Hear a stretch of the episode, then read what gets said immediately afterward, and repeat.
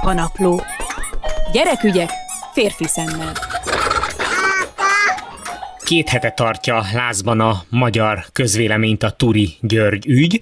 Cselaci interjúja indította el a cunamit. Ő mesélt először arról, hogy a sztár edző, a sztár úszóedző bizony nem csak verbális, hanem fizikai erőszakot is alkalmazott ellene és ellenük az úszodában, és azóta pedig majdnem fél tucat úszó állt elő a saját történetével, és kiderült, hogy Turi Györgyön kívül egyébként az úszodák világában több évtized óta bevett gyakorlata testi fenyítés. Én azóta személyesen is, meg itt a rádióban is nagyon sokat beszélgettem, meg a hallgatókkal is nagyon sokat beszélgettem erről a témáról, és valahogy az volt az érzésem, ismerősökkel, barátokkal kapcsolatban, kapcsolatban is, hogy sokan nem azért ordítoznak időnként a gyerekkel, elveszve a türelmüket, vagy adnak egy-egy pofont, mert rossz indulatúak, hanem egész egyszerűen nagyon sokan nem tudják, hogy milyen eszközük van még egyébként. Tehát, tehát nem rossz indulatúak, hanem eszköztelenek, és nem értik, vagy nem gondolják, vagy nem látják, hogy másnak lehet hatása.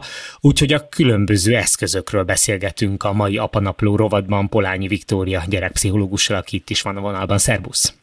Sziasztok! És figyelj, Ez nagyon jó téma. Bocsáss meg, hadd had szembesítselek egyből egy városi legendával, mert a sok beszélgetés alatt egy ilyet is hallottam, hogy amikor egy gyereken kitör egy, mindannyian ismerjük ezt, egy ilyen démoni 15 perces visító, ordító, ellenkezés 90, roham, igen. vagy 90, akkor konkrétan olyan extatikus állapotba kerülnek, mint egy drogos ember, vagy mint egy alkoholista, megváltozik az agyuk, és néha azért kell egy ordítás, egy hidegvizes le, beön, leöntés, vagy egy pofon, mert egész egyszerűen so, ki kell őket hozni a sokból, mert módosult tudatállapotba kerülnek. E, ez mennyire igaz? Nekem a saját tapasztalatom, és ezért szúrtam be a 90 percet, a te 15 helyet, nem licitálni szerettem volna, de nekem a saját tapasztalatom egy olyan démoni lényel van, aki akár 90 percen keresztül is tud ebben az extatikus tudatállapotban lenni, már talán nem, de, de apróbb korábban egyébként tudott. Nekem az a személyes tapasztalatom, hogy akár ráfröcsölöd a vizet, akár nem, akár ráordítasz, akár nem. Ez egy, ez úgy kell elképzelni, mint amikor föl, fölszállsz az óriás kerékre. Tehát, hogy amíg az körbe nem ér, addig le nem szállsz róla. Kicsit ezek az állapotok is ilyenek, hogy vannak pontok, ahol, ahol ki lehet belőle szállni, de de ez nem a felnőtt reakcióin múlik nagy részben, hanem hogy a gyermek éppen hol tart a saját folyamatában. Tehát én hogyha egyszer kipróbáltuk a vízfröcsölést és nem jött be, hogyha egyszer megpróbáltuk a felmelt hangot és nem jött be, akkor azt tanácsolnám szülőtársaimnak, hogy többször nem nagyon érdemes vele próbálkozni, mert, mert akkor valószínű, hogy nem ez lesz a módszer, és valószínűleg tényleg le kell csengenie valami belső lelki folyamatnak a gyermekben ahhoz, hogy ki tudjon jönni ebből a rossz körből, amivel semmi más nem tudunk csinálni szülőként, mint hogy nyugodtan végigvárjuk. Ezt persze mondani nagyon könnyű, csinálni sokkal kevésbé, mert amikor teljes hangerővel, full decibelen a fülünkbe üvölt egy, egy általunk bármennyire is szeretett kisded, akkor akkor ez meglehetősen kellemetlen és frusztráló tud lenni. Tehát szerintem a szülők ilyenkor tehetetlenségükben ordítanak a végén már. Azért ezzel a türelmességgel. Nekem most van egy nagyon friss történetem, két nappal ezelőtt elpattant Szonya, és nagyon sok minden történt velünk itt családilag az elmúlt néhány hónapban. Tudom, hogy iszonyatosan fáradt, hogy idegileg ki van, édesanyja most covidos lett, tíz napra elköltözött tőlünk, tudtam, hogy őt ez mennyire frusztrálja, és nyilván van egy tehetetlen feszültség, egy kantáros nadrágon pattant el, és mivel tudtam, hogy nem a kantáros nadrágnak meg nekem szól, hát el, elkezdődött ez a visítás, én átmentem egy másik szobába, nyitva hagytam minden ajtót, tehát nem zártam be, uh-huh. és türelmesen végigvártam, majd 15 perc alatt ez lecsengett, oda, oda jött hozzám, átjött a másik szobába, és akkor kérdeztem, hogy akarsz egy ölelést? Igen, átöleltem, és mondom, hogy megbeszéljük, hogy mi történt most. Nem, csak az öletbe. És akkor tudtam, hogy tényleg semmi másról nem szól, mint a fáradtságról. Ugyanakkor nem vagyok benne biztos, hogy azzal, hogy én elvonultam és nem reagáltam az ő visítására, hogy ő érzi, hogy akkor ez itt egy határvonal, vagy érez határokat, vagy ennél sokkal keményebben kéne fegyelmezni és rászólni, hogy na ez az a viselkedés, amit nem viselek el, vagy nem tűrök el. Gergő, a társadalom alapvetése az, de szerintem ezt már mondtam többször a naplók során, társadalom alapvetése az, hogy akár jó a helyzet, akár rossz a helyzet, működj jól. Na most a lélektan alapvetése az, hogy jó helyzetben jól működünk, rossz helyzetben rosszul működünk. Hogyha a számomra legfontosabb személytől elkülönítenek tíz napra, úgyhogy még csak beleszólásom sincs, velem is történt ilyen egyébként nem régiben, mert én is a kisfiamtól töltöttem egy karantén időnyit távol még egy évvel ezelőtt, ott ő volt karanténban. Nekem meg dolgozni kellett, tehát kénytelenek voltunk külön háztartásban lenni.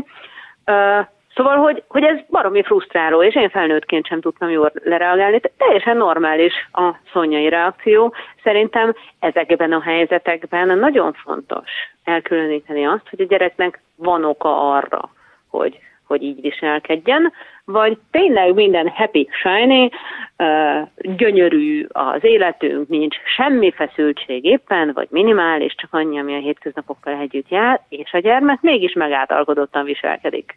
Mert abban az esetben, hogyha ez egy játszma, ez egy hatalmi harc, hogyha most beszeretné bizonyítani nekünk, hogy ki a főnök, hogyha most beszeretné bizonyítani a társaságnak, hogy ki a főnök, hogyha, tehát, hogy, hogyha, hogyha nem, egy, nem egy teljesen, teljesen életszerű reakció van e mögött, hanem, hanem ez az ő karon próbálgatása rajtunk, akkor teljesen más elbírálást javasolnék, mint ebben az esetben, amikor, amikor egy, hát egy mm, kiesett szükséglet az, ami, ami elviszi őt egy ilyen állapotba. Na Ez jó, de oké, okay. és ha, és ha éppen a játszmás helyzet van, tehát meg akarja mutatni, hogy ő a főnök, és tegyük fel, mert te hoztad fel, hogy mondjuk egy társaságban vagyunk, és ott rákezd.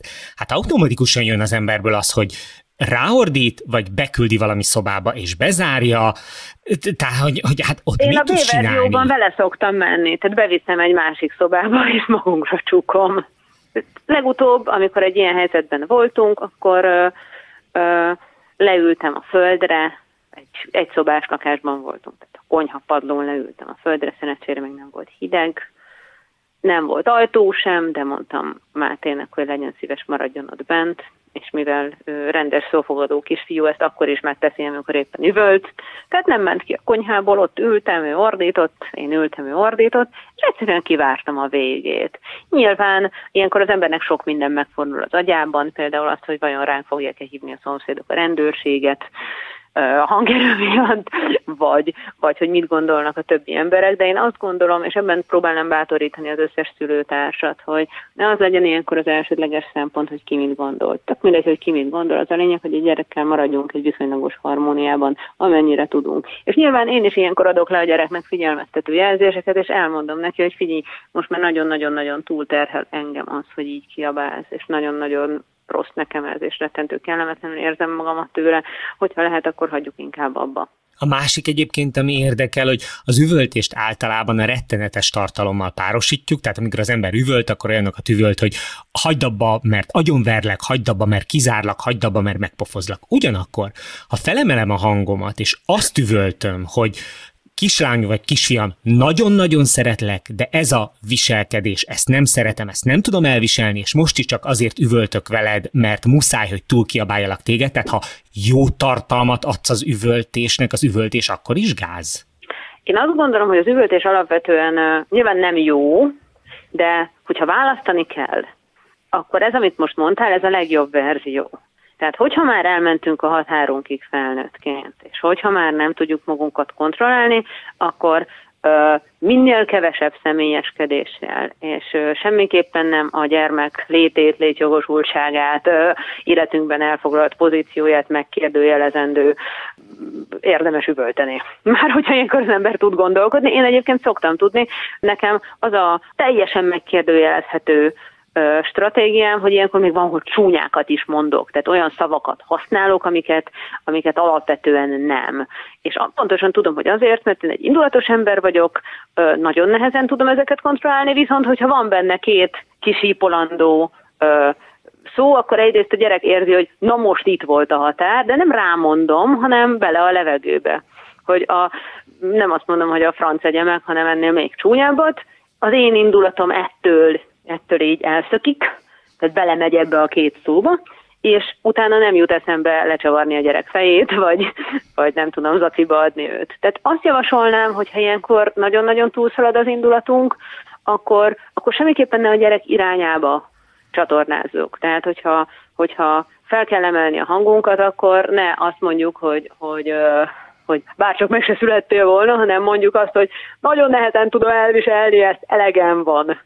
Vagy mondjuk azt, hogy, azt, hogy állítsátok meg a földet, le akarok szállni. Tehát a határt azt mindenképpen attól érzi a gyerek, hogy eltérően kezdünk el viselkedni, mint addig. Tehát azt, otthoni kipróbálásra senkinek nem javasolnám, hogy ugyanazzal a kedves mosolyan azt mondjuk, hogy jaj, kisfiam, igen, most összetörtél három poharat dühödben, meg egyébként toporzékolsz 45 perce, nagyon szeretlek, minden rendben van, nem sokára anya felsöpöl. Tehát ebből nem fogja megtanulni a gyerek, hogy itt van a határ.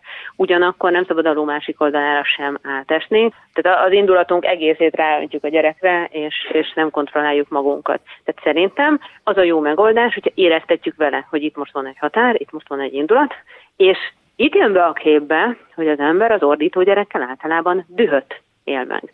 Na most már, hogy dühöt, dühöt kommunikál. Márpedig a legtöbbször ilyenkor szorongás, frusztráció, szomorúság is vegyül a felnőtt érzelmek közé. Ezért nagyon fontos az érzelmekre való tudatosság, mert hogyha én nem a dühömet mutatom ilyenkor a gyereknek, hanem mondjuk a szomorúságomat vagy a kétségbeesésemet, akkor azzal sokkal kevesebb nyomot hagyok, sokkal kevesebb ilyen, ilyen agresszív lenyomatot hagyok a gyermek bensőjében. Például azt csinálom, hogy leülök magamba roskadva, és befogom a fülemet, és azt mondom kétségbe esett hangon, hogy ezt nem bírom elviselni. Polányi Viktória gyerekpszichológussal beszélgettem ma a lehetséges eszközökről, ha már eljutottunk oda, hogy nem akarunk, hála Istennek, ordítani és megverni ezt a szerencsétlen gyereket. Köszönöm szépen! Nagyon szívesen, kedves egészségetekre!